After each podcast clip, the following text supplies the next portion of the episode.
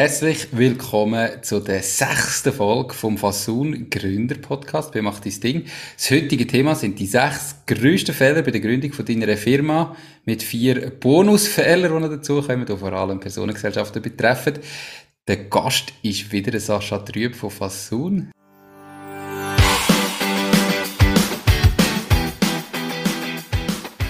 Herzlich willkommen zum Fasoon Gründer Podcast bei Mach dis Ding. Hier besprechen wir detailliert alle Themen rund um die Unternehmensgründung in der Schweiz. Die Experten von Fasoon haben schon tausende Gründerinnen und Gründer in die Selbstständigkeit begleitet und wissen darum genau, von was sie reden.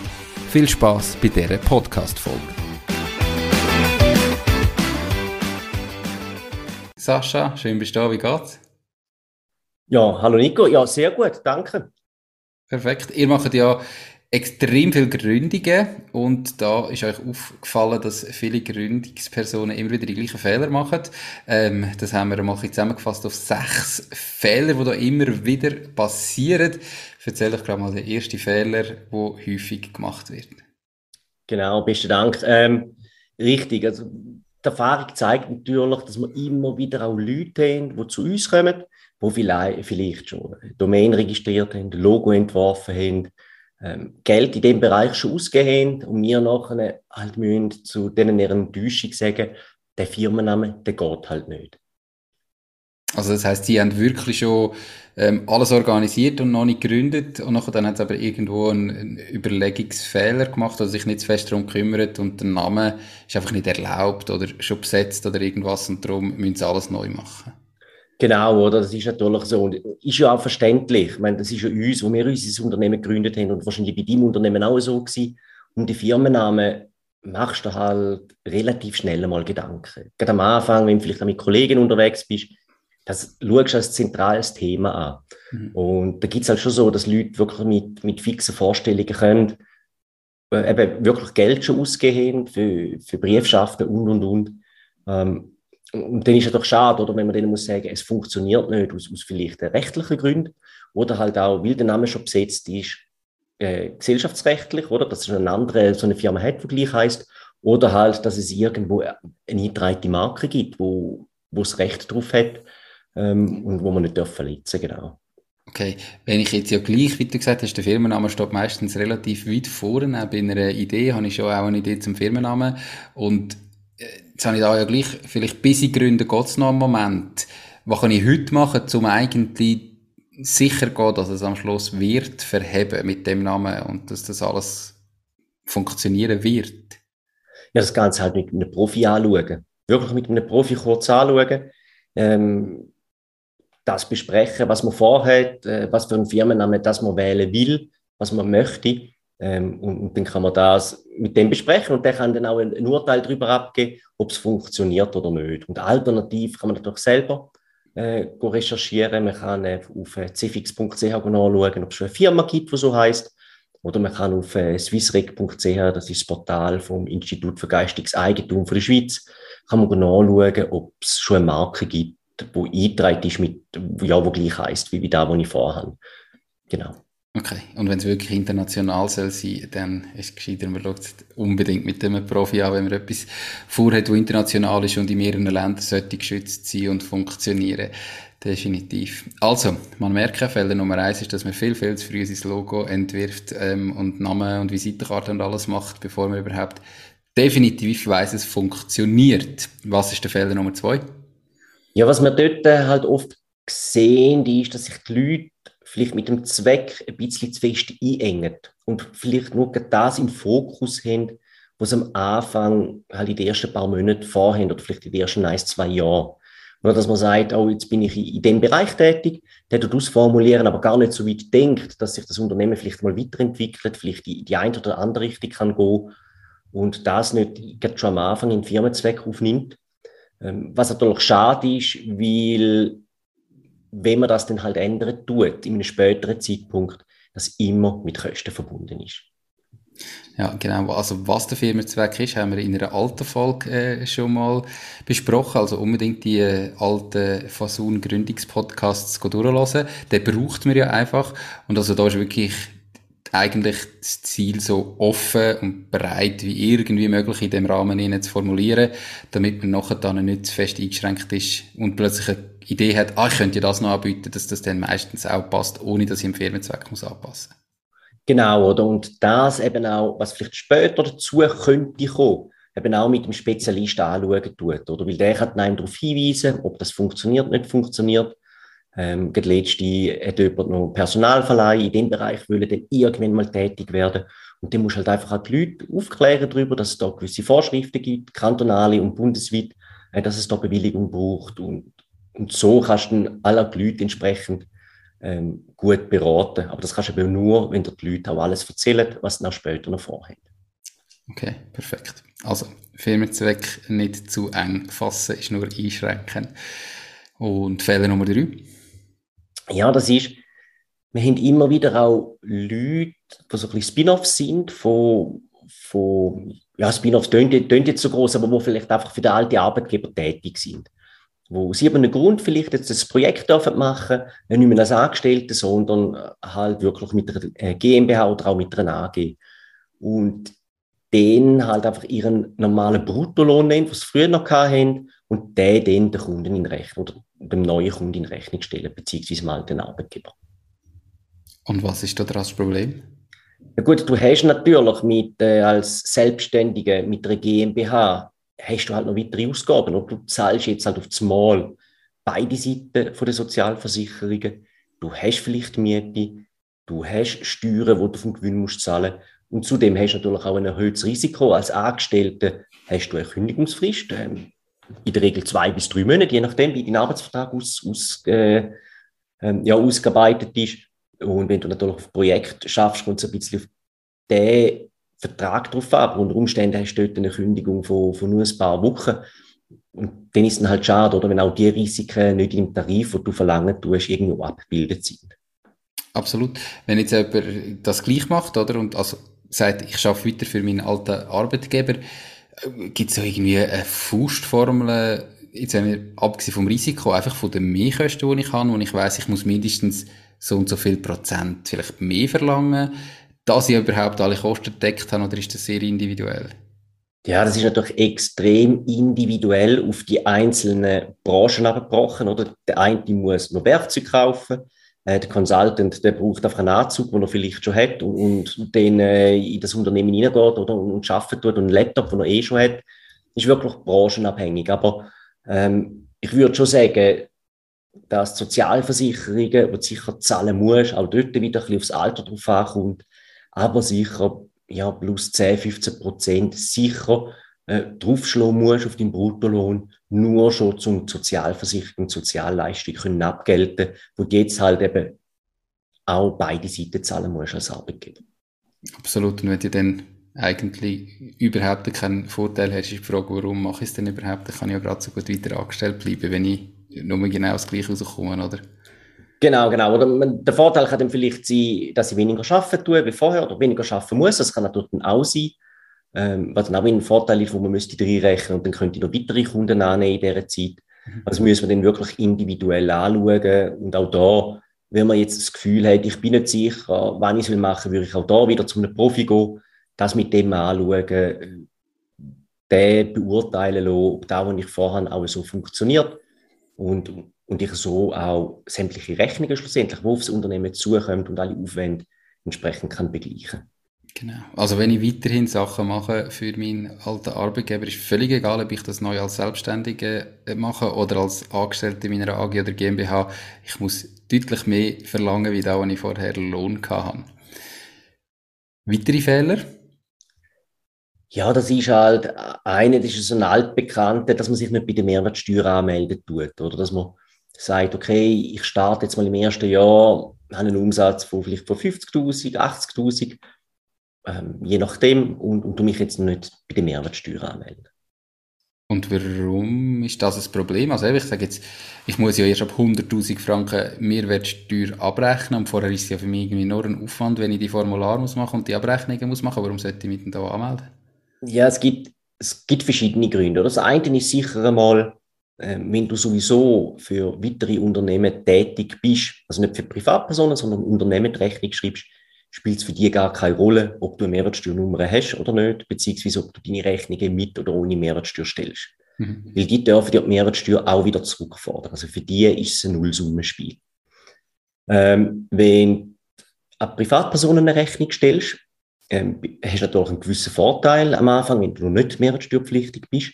Problematik ist halt einfach, sobald du in die Mehrwertsteuerpflicht reinkommst, und das ist ja wahrscheinlich von jedem das Ziel, dass er die hunderttausend Umsatz erreicht, hast du automatisch ähm, Erhöhung um sieben Komma sieben Prozent. Also wirst du automatisch teurer für deine Kunden. Und da muss man dann halt abschätzen, oder? Macht das Sinn, dass ich auf das Mal dann von einem Schlag auf den anderen einfach teurer wird, machen das meine Kunden mit. Und das andere ist natürlich, wenn du eine Mehrwertsteuernummer hast, dann darfst du auch deine Investitionen, dass du die Mehrwertsteuer, die dort drauf anfällt, zurückfordern. Das kann auf der Leasing-Verbindlichkeiten sein im Fahrzeug. Das kann der Laptop sein, den du kaufen tust, Werkzeuge, die du einkaufen tust, dein Warenlager, das du einkaufen tust. Das hat ja alles Mehrwertsteuer drauf und das kommt zurück über von der Mehrwertsteuer. Und unter Umständen kann das noch, noch ein beträchtlicher Teil sein, oder, wo ich da so auf diese Art wieder zurückbekomme.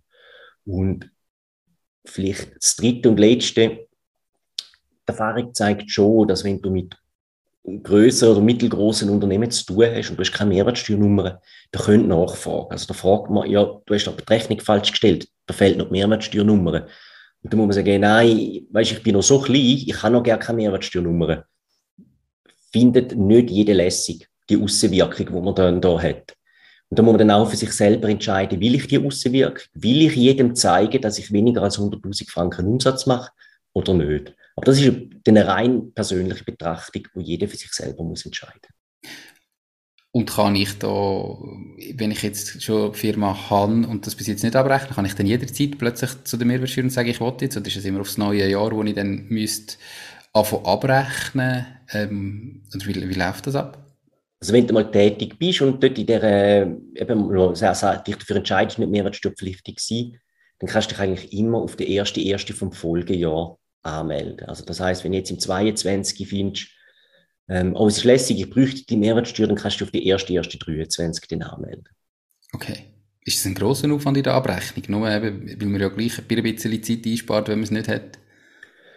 Ja, ich denke, die meisten haben ja sowieso mittlerweile ein gängiges Buchhaltungstool, und ich sage jetzt mal, die bekannten Buchhaltungstool, die machen die Mehrwertsteuerabrechnung automatisiert.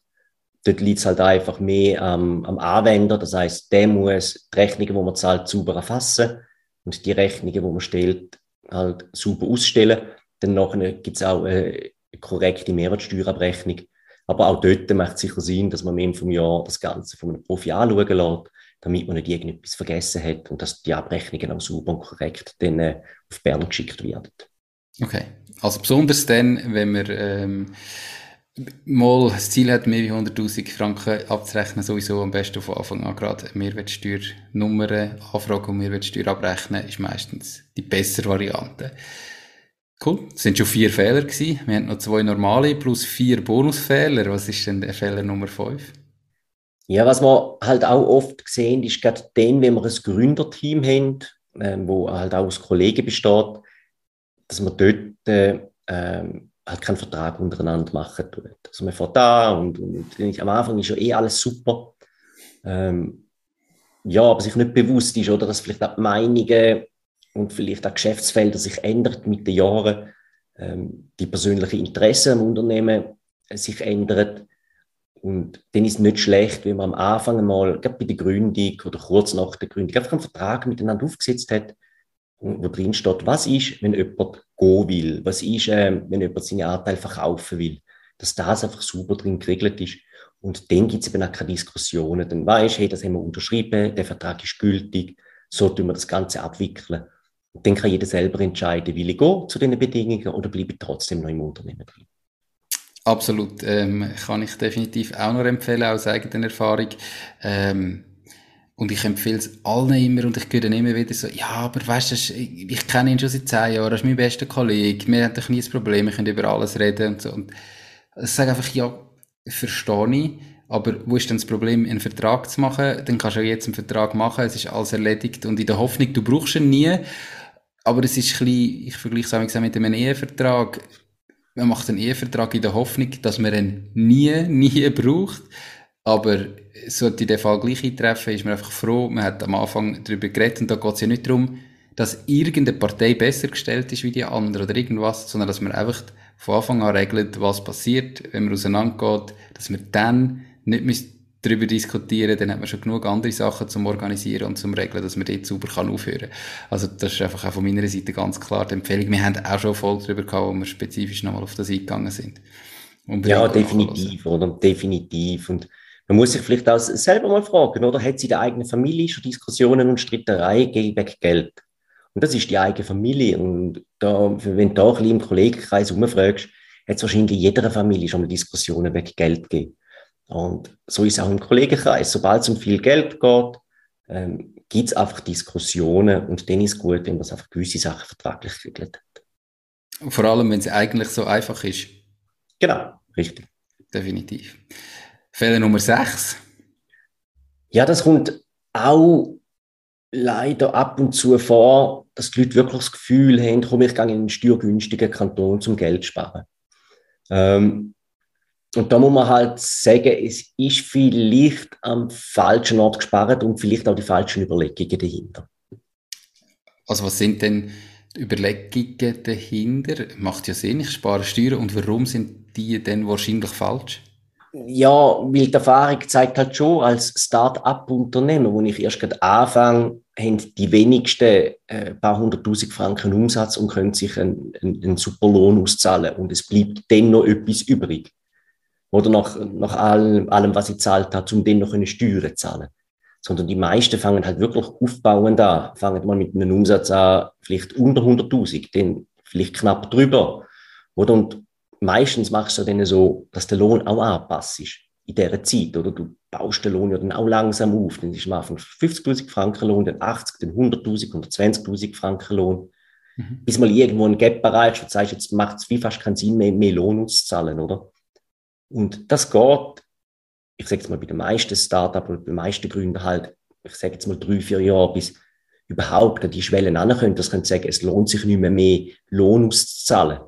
Und erst dann fährt ja das Unternehmen auch wirklich Gewinnerwirtschaft. Und das heisst, du bist drei, vier Jahre lang in einem steuergünstigen Kanton gewesen, hast an einem äh, Domizilservice Geld gegeben ähm, und hast keine Steuern gespart, weil du gar keine Gewinnerwirtschaft hast. Von dem her muss man sich wirklich bei diesen Sachen auch gut fragen, wie sieht meine Erfolgsrechnung aus? Habe ich Gewinn in den ersten Jahren? Und tut die Steuerersparnis, die Kosten, die ich habe bei dem Domizilservice, ähm, sind die wirklich, ähm, ja, der Ersparnis wirklich grösser wie das, was ich im Domizilservice zahle. Und ja, dann kann man sich überlegen, so etwas zu machen, muss sich aber immer bewusst sein, ähm, dass es Nachfragen vom Steueramt kann geben. Oder dass auch das nicht so in Hund, also nicht in Stein gemeißelt ist, nur weil man jetzt den Firmensitz im Zug hat, dass man nachher auch im Zug besteuert wird. Okay, also es kann dann gleich sein, dass am Schluss das Steueramt äh, irgendwie auf die Konklusion kommt, du hast zwar den Firmensitz im Zug, aber du bist dort nie, du machst dort nichts, darum wirst du trotzdem vielleicht an deinem Wohnort oder dort, wo du eigentlich schaffst, in deinem Homeoffice besteuert. Ja, das kann sein. Also es kommt selten vor, aber es kann durchaus passieren, dass so etwas kommt. Es kommt auch ein bisschen auf die Branche drauf an. Mhm. Ähm, aber eben, das kann passieren, oder nicht doppelte Kosten. Du zahlst immer du zahlst einen höheren Steuersatz und eben hast auch noch Kosten vom Domizilservice. Also von dem her, auch das gut anschauen, gut überlegen. Ich bin nicht grundsätzlich dagegen, oder? Aber es muss halt immer irgendwo Sinn machen, von der Branche her. Und es muss auch irgendwo Sinn machen, wirklich von den Erträgen, die da Wirtschaft ist. Kann ich in dem Fall auch erst nachher meinen Firmensitz verlegen an so einen Ort? Theoretisch, wenn ich jetzt sage, in diesen vier Jahren ähm, lohnt sich die Domizilservice ähm, noch nicht. Und nach vier Jahren sehe ich mal, jetzt mache ich einen Gewinn, jetzt muss ich mir überlegen und dann sagen, jetzt tue ich den Sitz verlegen. Ist das so einfach? Kann ich dann quasi in einen anderen Kanton? Ist das nicht auch mit hohen Kosten verbunden dann? Klar, also mit Kosten verbunden ist natürlich, oder? Ich muss ja eine Statutenänderung machen. Man muss das äh, neu anmelden im neuen Kanton, also insgesamt mit Notar und allem hat man auch da dann halt etwa Kosten von tausend Franken. Ähm, man muss sich dann halt auch bewusst sein, oder der entsprechende Kanton, wo ich wegziehe, der sieht ja das, auch das Steueramt sieht das und den können natürlich erst recht Nachfragen kommen, wenn ich dann irgendwie von Bern den, den Sitz nach Zug verlege, wird schon auch der Kanton Bern dann fragen, ja, ist das wirklich so? Vor allem dann, wenn ich immer noch in der Stadt Bern wohne, an alten Adressen oder privat. Mhm. Also von dem her, das auch den mit einem Profi, mit einem Treuhänder anschauen, mit dem besprechen, der vielleicht auch schon Erfahrung in diesem Bereich hat, zum schauen, äh, bringen wir das beim Steueramt durch ähm, und macht es eben auch finanziell überhaupt Sinn. Perfekt. Das sind die sechs Fehler gewesen. Ähm, es kommen ja nachher jetzt gerade noch vier, die spezifisch Personengesellschaft, also Kollektivgesellschaft ähm, und Einzelfirmen betreffen. Ich fasse nochmal kurz zusammen, damit wir äh, nachher dann weitergehen können. Der erste Fehler war, dass ich eigentlich viel zu früh Logo, Briefschaften, Internet und so weiter mache, bevor ich ganz, ganz sicher bin, dass mein Name überhaupt verhebt. Der zweite Fehler ist, dass ich den Firmenzweck zu eng fasse und mich durch das einschränke, auch für die Zukunft. Der dritte Fehler ist, ich arbeite in Zukunft für meinen alten Arbeitgeber und verrechne nur das, was ich bis jetzt verdient habe. Also, dass ich dort muss wissen, ich muss unbedingt mehr machen. Der vierte Fehler ist, dass ich mich nicht bei der Mehrwertsteuer anmelde und darum keine Mehrwertsteuernummer habe. Unbedingt das auch machen, wenn er unter hunderttausend Franken erwirtschaftet. Fünfter Fehler, ich habe eigentlich keinen Vertrag mit meinen Gesellschafterkollegen, die regeln, was passiert, wenn wir uns mal trennen. Und der sechste Fehler ist eben, ich gehe irgendwie in einen steuergünstigen Kanton, weil ich das Gefühl habe, ich spare jetzt Steuern, ähm, obwohl ich eigentlich nicht dort bin und da mehr Kosten verursacht. Perfekt, habe ich es gut zusammengefasst. Ähm, können wir weitergehen mit der nächsten? Hast du sehr gut zusammengefasst, genau. Super. Also, dann gehen wir doch weiter zu den ähm, Fehlern, die jetzt ganz spezifisch Personengesellschaften betreffen. Was gibt es da noch für weitere Sachen, die ich eben nicht machen sollte? Ja gut, bei den Personengesellschaften äh, zahlen wir ja weniger Sozialversicherungsbeiträge. Mhm. Und durch das haben doch schon auch Leute das Gefühl, ähm, dass denen Geld sparen. Oder ich zahle weniger Sozialversicherungsbeiträge, ist lässig, ich spare Geld. Was natürlich im Umkehrschluss unter Umständen zu Problemen führen kann. Einfach weil mir da Geld irgendwo anders fehlt dann? Oder warum führt es zu Problemen? Also was ist die Fehlüberlegung da dahinter? Ja gut, das eine ist halt, wenn ich eine GmbH, also generell eine Kapitalgesellschaft habe, GmbH oder A G, bin ich natürlich auch durch meine Gesellschaft unfallversichert, berufs- und nicht berufsunfallversichert. Das habe ich nicht bei einer Einzelfirma als Inhaber oder bei einer Kollektivgesellschaft. Da bin ich nicht, dort nicht obli- das ist nicht obligatorisch. Das Gleiche gilt für die zweite Säule, für die Pensionskasse. Und klar kann man natürlich sagen, eine Einzelfirma ist lässig, oder? Da zahle ich irgendwo A H V-Beiträge, irgendwo, es fährt einmal an, so bei, bei fünf Komma drei Prozent und, und hört auf bei zehn Prozent A H V-Beiträge. Muss keine, die zwei Säulen nicht einzahlen, das heisst, ich spare Geld.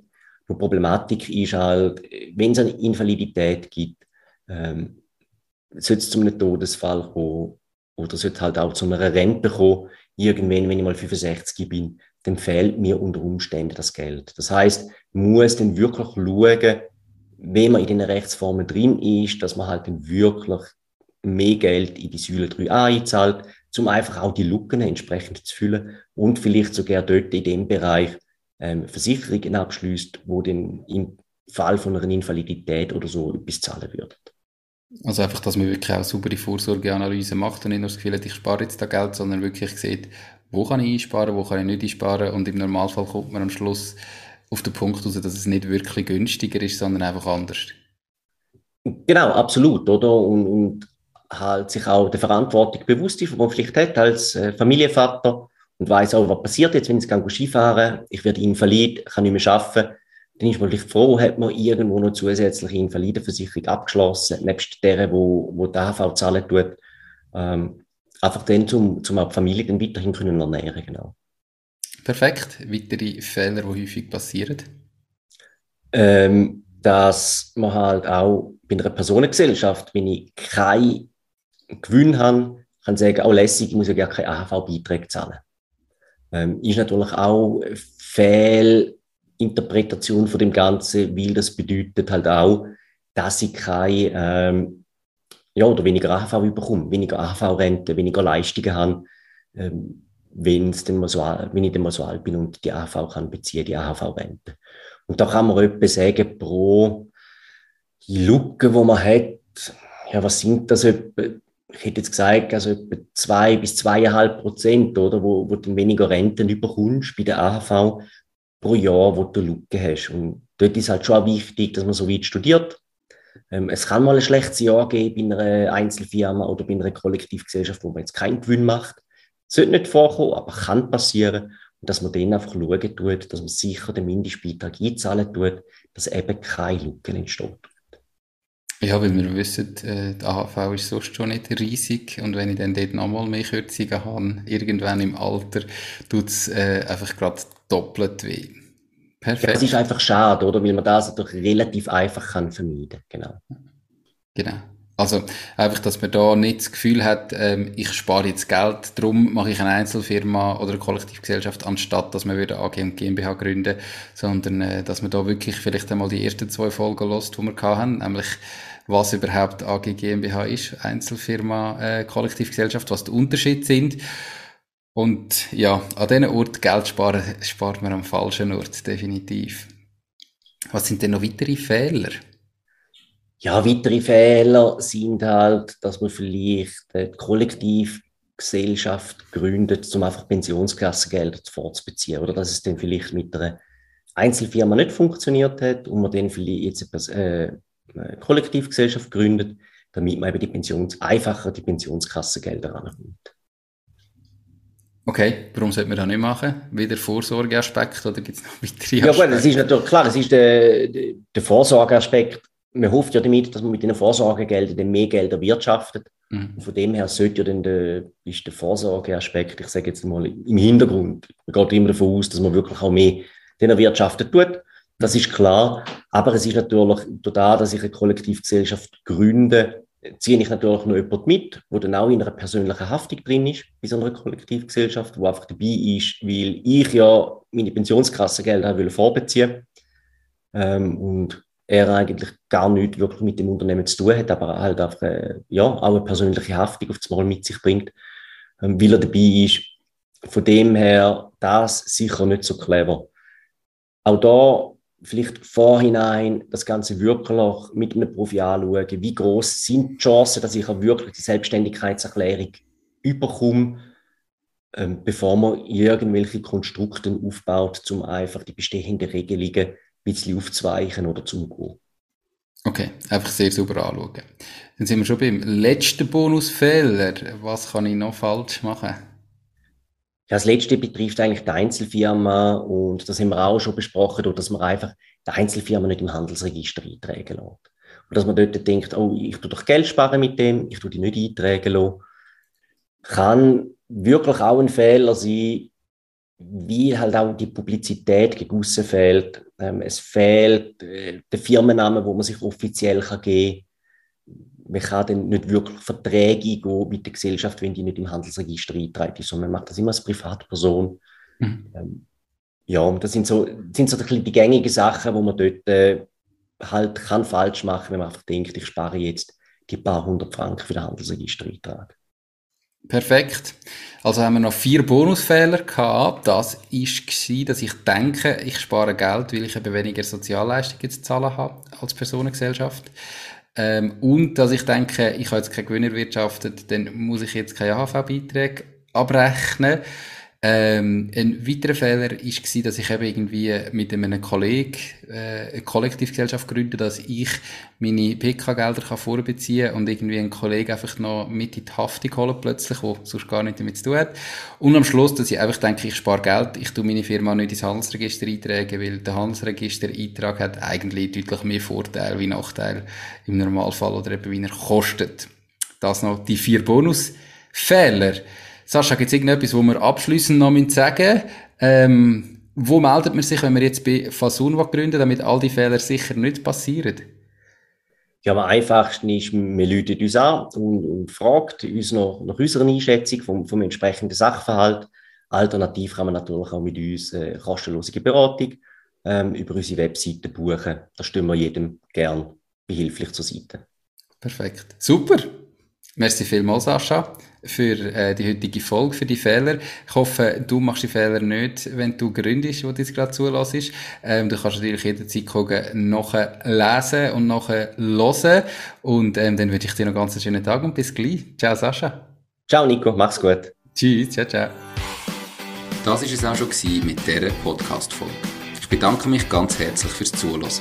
Ich würde mich außerdem extrem freuen, wenn du auf meine Webseite w w w punkt mach dis ding punkt c h wirst gehen und dich dort in mein Newsletter einträgst. Damit kann ich dich über neue Folgen und Themen, die dir helfen, dein eigenes Ding zu starten, informieren. Nochmal danke vielmals fürs Zuhören und bis zur nächsten Folge vom Mach dis Ding Podcast. In dem Sinn, alles Gute und bis dann, dein Nico.